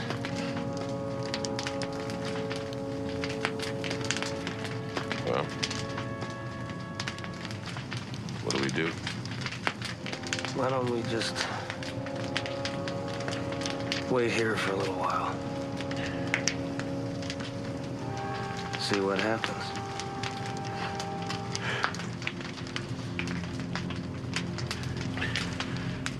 And they have kind of a chuckle. It's like their Casablanca ending. Like, Yeah. well, that happened. And now it's just the two of us. And what do we do? And then the movie ends. And you don't know as the audience, do they survive? Is one of them going to kill the other one? Are they going to freeze to death? Are they going to get rescued? What's going to happen? Well, I mean, the original ending, as shot, I believe, and I believe that they have two versions of it, uh, was that they were rescued. They made it back to civilization. And John Carpenter didn't really like that because he felt it was like, it was too much of a like happy ending for this film. There's this rumor that circulated online said that Childs was clearly the thing because if you look at the end, there's no um, steam coming out of his mouth. Like, you know, it like it- that's not true. Um, yes, John Carpenter did give the rights uh, to the thing and approved a video game adaptation that continued the story of these two characters and showed that they both were not uh, infected. But then John Carpenter's like kind of taken that back, you know. Uh, but there's a lot of debate of what the ending was, and as recently as November 23rd, 2012, he tweeted, "Yes, one of them was a thing." Now, I guess the way I looked at the ending was Or did he tweet it? Or did somebody assimilate and take his keyboard login and tweet it? I like that. I guess the way I see it is they they did it. They killed the thing, but at what cost? Because in killing it, they are essentially giving themselves a death sentence. And that to me felt like a much more powerful uh, and in tone and in, in in theme ending of the film. It just it just felt to me like that's what this movie is saying. It's like, yep, they're right, but what do you have left? Nothing. You are left with nothing, right? And you destroyed everything because you were so focused on on being right. And uh, look, I I know we're talking about a lot of different things here, but uh, I probably would have done the same thing. But I like that end. It's like, and you are alive for what? You'll just die here in the cold. And uh, But you know, so I something beautiful. You've also saved the world. You didn't. I mean, Right. to me, the lamest example. Oh God, it's like Justin Turner coming out and and hanging out and taking his pictures with the Dodgers when they win the World Series. Like you win, you escape. Like oh, I'm Kurt Russell, and look, there's an extra helicopter I didn't know about. And then he shows up in Juneau, Alaska, or something, and everybody dies. No, absolutely. I think you know the greater good is there, and I believe that Kurt Russell's character is at least edited to show that that's the reason why he's doing this. Like he's not doing it to be like I need to win and get out of here. Uh, but if they would have worked together, I mean, is it possible to work together? You know, I mean, they said something in the movie that really made me gave me pause, like when they were nervous about the disease and how it would be transmitted. I mean, if they just wore masks, Amy. No, uh, they they were talking about like how they need to prepare food now, and they only have to eat out of cans, and they, you know, they they were talking about this kind of prep work because they didn't know how it was spreading. So it's just interesting, like maybe they could have been more proactive, and maybe they could have saved themselves. Um, it, which is you know so much of what we're having this conversation of right now. I have to say, I don't know if anybody else has this glitch in their brain, but every time the thing, um, the characters in the thing talk about the nearest base, every time they say McMurdo, the base, the base that is down there in Antarctica, I always think they're saying McMurder. And then I always think of the Werner Herzog documentary Encounters at the End of the World. Have you seen that? No. Oh. oh, is that the one where they go over the, the, the waterfall? No, no, no, no, no, no, no, no. All right. This is like a more recent one where he goes to Antarctica. He's hanging out with the guys at the base. He's almost making a documentary about like, do people go crazy in situations like this? What's really happening under the ice? It's a beautiful film. And I kept thinking about it because, you know, Herzog says McMurdo, but just it clearly sounds like McMurder to him. And I wanted to play a little clip of that documentary if people haven't seen it because he gets into the idea of Antarctic madness, but he talks about it not only with humans, he talks about it with penguins. Is there such thing as insanity among penguins? I try to avoid the definition of insanity or derangement. I don't mean that uh, a penguin might believe he, he or she is Lenin or Napoleon Bonaparte. But uh, could they just go crazy because they've had enough of their colony? One of these disoriented or deranged penguins showed up at the New Harbor diving camp, already some 80 kilometers away from where it should be.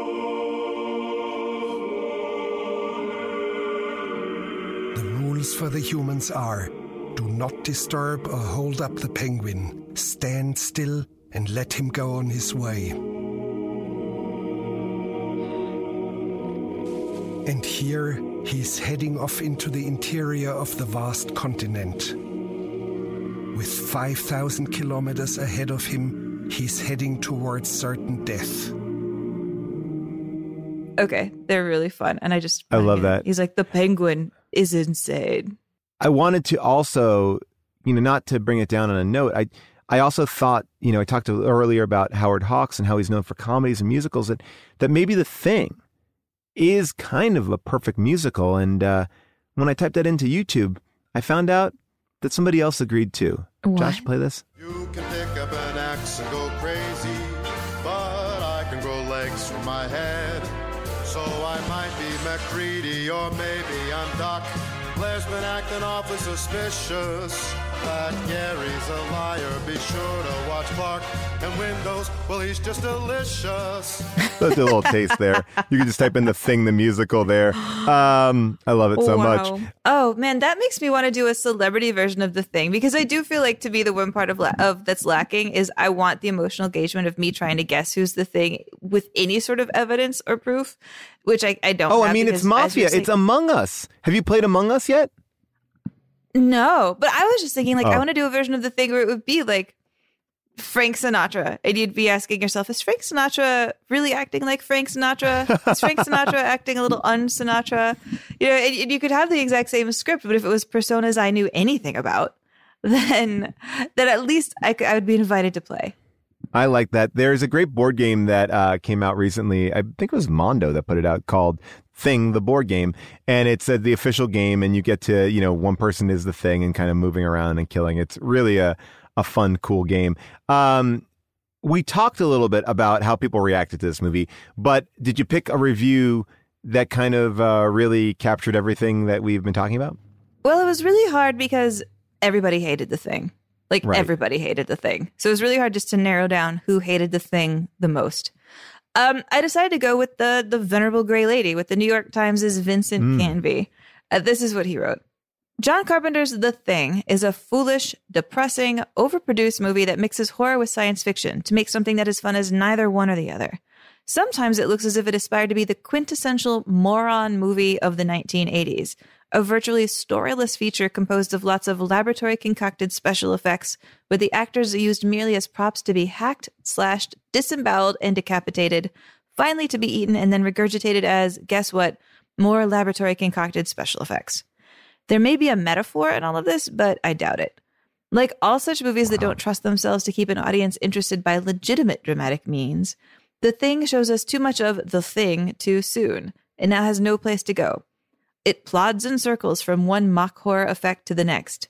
It's entertaining only if one's needs are met by such sights as those of a head walking around on spider like legs, autopsies on dogs and humans in which the innards explode to take on other, not easily identifiable forms, hand severings, immolations, worm like tentacles that emerge from the mouth of a severed head, or two or more burned bodies fused together to look like spare ribs covered in barbecue sauce. He's saying all of that like it's bad, but I think that sounds great. I mean, um, and then he cool. closes by saying, "The thing, which opens today at the Rivoli and other other theaters, is too phony looking to be disgusting. It qualifies only as instant junk." Oh wow, great Lady.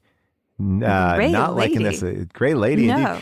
I know this is your. I know this is your gig, Amy. Like the, the reviewers and talking about the reviewers. But I also found one that I wanted to throw at you as well, which was Siskel and Ebert. My uh, shining light. Uh, who's uh, Ebert called the movie a barf bag movie. A barf bag movie. He, he said it's uh, it's inferior to films like Alien, but Siskel loved it. He praised the atmosphere and the fear and the paranoia. And uh, what was so interesting about it, it was very rare for Siskel to like a thriller and Ebert to hate one. So this movie divided these two, but divided them in a in an odd way, which I, I thought was kind of a, a, a fun footnote. I mean, it's interesting because when you read a bunch of these reviews, the impression you get is that the gore effects were just so gross and so shocking to audiences at the time that they really almost couldn't even see the rest of the film. Like they couldn't Yeah. see the film for the blood. They're You know- leaving with that image in their head and they're not remembering anything else, which goes to your point, which is the characters aren't maybe as look, I'm having a hard time. I watched the movie last night. I like it's not like I can I can talk about all the characters. I mean, one of the, the Kurt Russell's character, you know, had this whole backstory that never got in the movie. I mean, it was like he was a Vietnam War helicopter pilot who was involved in a tragedy and uh, felt disgraced by his service, and he suffered some PTSD and alcoholism and severe insomnia. That's why he uh, was able to hear the dogs whining. But we don't get any of that. And weirdly, I don't think you can explain any of these characters. Really, I mean, I don't think you know it'd be hard pressed to kind of give you what was going on in them. Besides, like men, they are men. Yeah, it, that's kind of one of the things I I wonder how much I agree with this choice that Carpenter made because he wrote all of those scenes were in the script where you at least I think it was like you had maybe two or three minutes of a quick kind of montage at the beginning that introduced everybody and who they really really were. And that they shot those scenes, it took maybe three minutes altogether. But that when John Carpenter was editing it, he just thought it slowed it down too much. And Hmm. so even the actors themselves, there was a mild mutiny on the set because they had a gap in filming. Like they filmed a little bit, then they were waiting for some stuff. And so John Carpenter went in, took the assembly cut of everything they had, slashed it down, was like, oh, we're on the wrong track. And so when everybody came back to set, he was like, you know, all that interpersonal stuff that you guys were doing, all your character driven stuff, we're just not going to do that anymore. And so the cast themselves were like, you've let the humans lose to the monster. Like the monster is beating down even our performances. And they were paranoid and they were starting to turn against him on set. So interesting. And, you know, I will also just go, I want to call out one person that we didn't talk about yet who does play a large part in this film, but wasn't involved with it at all, which is uh, Drew Struzan, who created the poster for the film, right? Here's a movie with 12 or what is it, 15, you know, faces, men. And what is the poster? This iconic image that has no face, no, it, it's this. I know. I mean, if you've seen the poster of the thing, it's sort of like this. It almost looks like a Frankenstein esque body with like light exploding out of its head. So, I mean, I also go to that direction and say like, wow, the, the the faces aren't even used to advertise this movie. And every poster I've ever seen of the thing, you know, maybe you'll see an eye or a slit. So it it does embody everything. And, Drew uh, Struzan, who did this poster, he he did it overnight.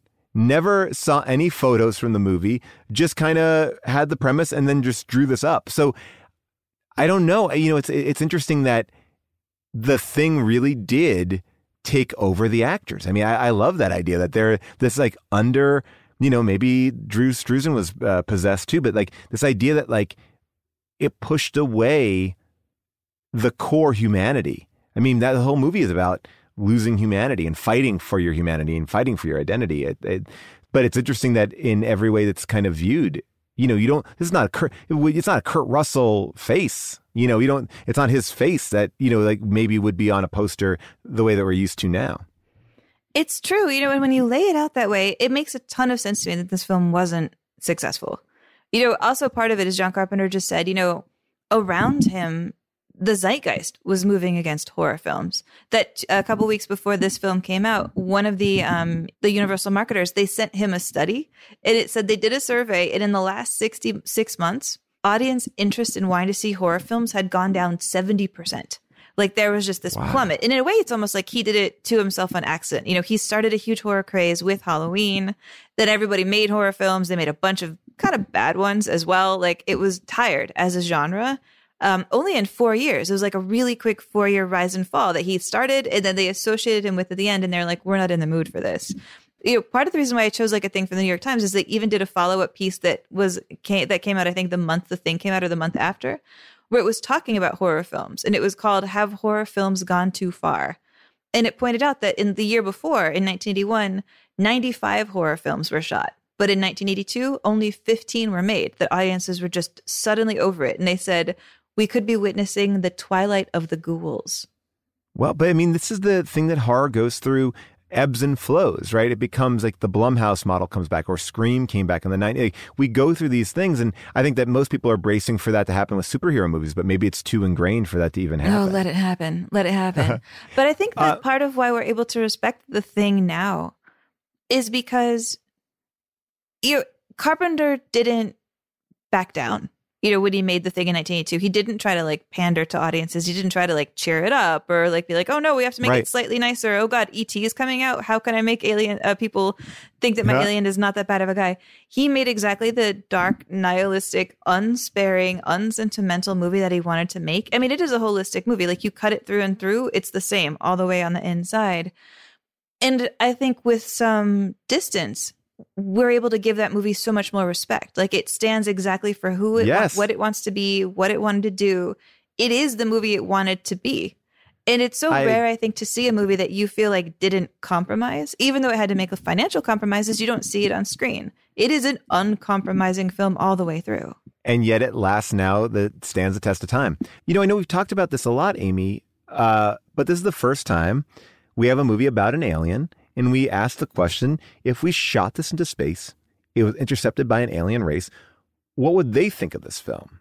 And I'll I'll just jump in and say, look, they're gonna love it. Uh, you know, this is right up an alien's alley. I mean, maybe we're going about this the whole wrong way. Maybe we should just be sending alien movies to them. But uh, you know, I think it shows the culture of aliens being smart, resourceful, uh, you know, all the all the things and with the ambiguous ending. I mean, look, if I'm an alien, I'm proud of I'm I'm proud of how I'm represented here. Well, you don't think an alien would watch this movie and be like, "Oh, I want to go kill those dudes. Fuck those guys."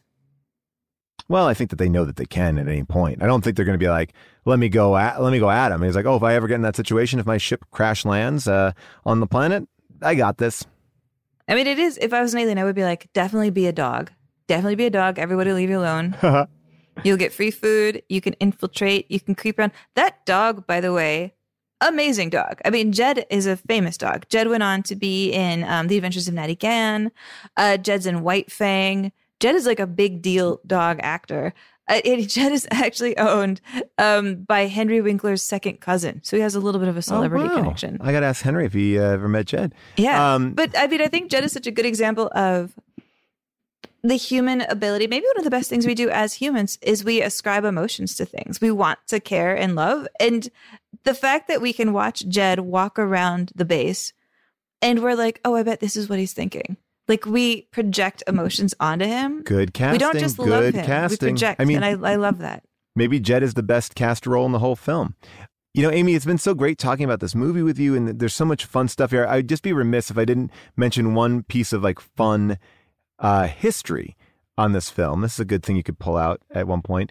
This is the um, the I think one of the few, if not only, uh, Universal film where the logo was not used in the opening credits because the movie opens on the planet Earth and they thought it would be too confusing to show the logo of Earth and then have the saucer crashing into Earth. So basically, uh, they just put simple white titles against black. And I think that actually brings you into the movie in a much more independent way. Like there's something really cool about how this movie starts. And now, Amy, we are at the end of our horror series just a week after Halloween. And uh, we did this thing last time, uh, which was so much fun, which was uh, we got on my Twitch and you and I wanted to hear what everyone thought about these films that we just talked about. We talked about some great horror films. It was a shorter miniseries uh, than normal, uh, but it was so much fun to get everybody's feedback, and we're going to do that again. Please join us there because not only we're going to hear from you and hear what you think about these films. Do they belong? Do they not belong on the list? But we are also going to reveal our next mini series, which is Fucked Up Families. Fucked Up Families. It's going to encompass a pretty uh, big, big. Uh, it's a big. It's a big thing that we're trying to cover here, and that's going to take us all the way till uh, Christmas, actually. And the first movie, Amy, I'll let you announce it in our brand new miniseries is Dun, dun, dun, dun, dun, dun, dun. Raising Arizona. I am so excited for a Coen Brothers movie, the first Coen Brothers that we have been able to talk about on this show. And what a great one to start off the fucked up families. Um, like I said, tomorrow, uh, Friday, if you're listening to this on Thursday, the day it drops, we'll be on Twitch talking about all this, revealing our entire lineup. We'll also be revealing our lineup of fucked up family films on our website at unspooledpod.com and all of our socials. Uh, but next week is Raising Arizona, and let's take a listen to a little clip. Son, you got a panty on your head. Just drive fast, eh? Down to the right! The first time I met Ed was in the county lockup in Tempe, Arizona. You're a flower, you are. A day I'll never forget. I do. You bet I do. Okay, then. My lawless years were behind me. Our child rearing years lay ahead.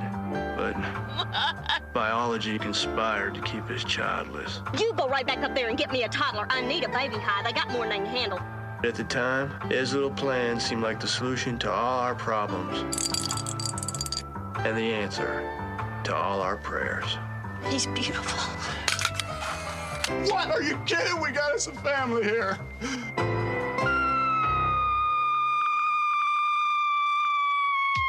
I want Nathan Jr. back! What's his name? Ed Jr. Hi, Junior. So far, we've just been using Jr. We call him Junior.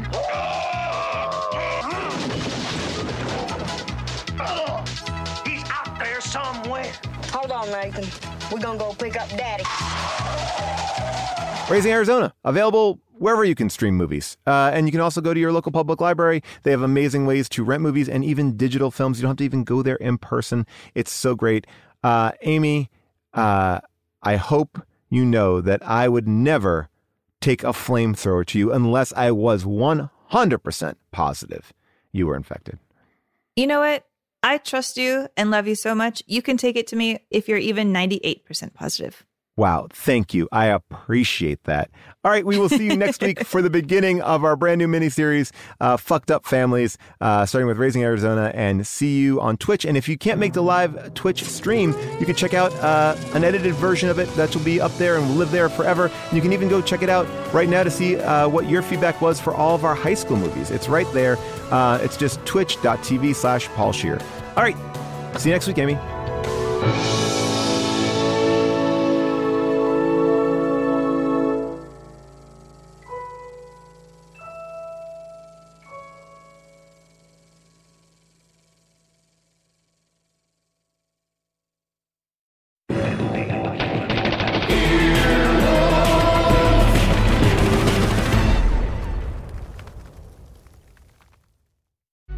Life is a highway, and on it there will be many chicken sandwiches. But there's only one McCrispy. So go ahead and hit the turn signal if you know about this juicy gem of a detour. Walmart Plus members save on meeting up with friends. Save on having them over for dinner with free delivery with no hidden fees or markups. That's groceries plus napkins plus that vegetable chopper to make things a bit easier. Plus, members save on gas to go meet them in their neck of the woods. Plus, when you're ready for the ultimate sign of friendship, start a show together with your included Paramount Plus subscription. Walmart Plus members save on this plus so much more. Start a 30-day free trial at walmartplus.com. Paramount Plus Essential Plan only. Separate registration required. See Walmart Plus terms and conditions.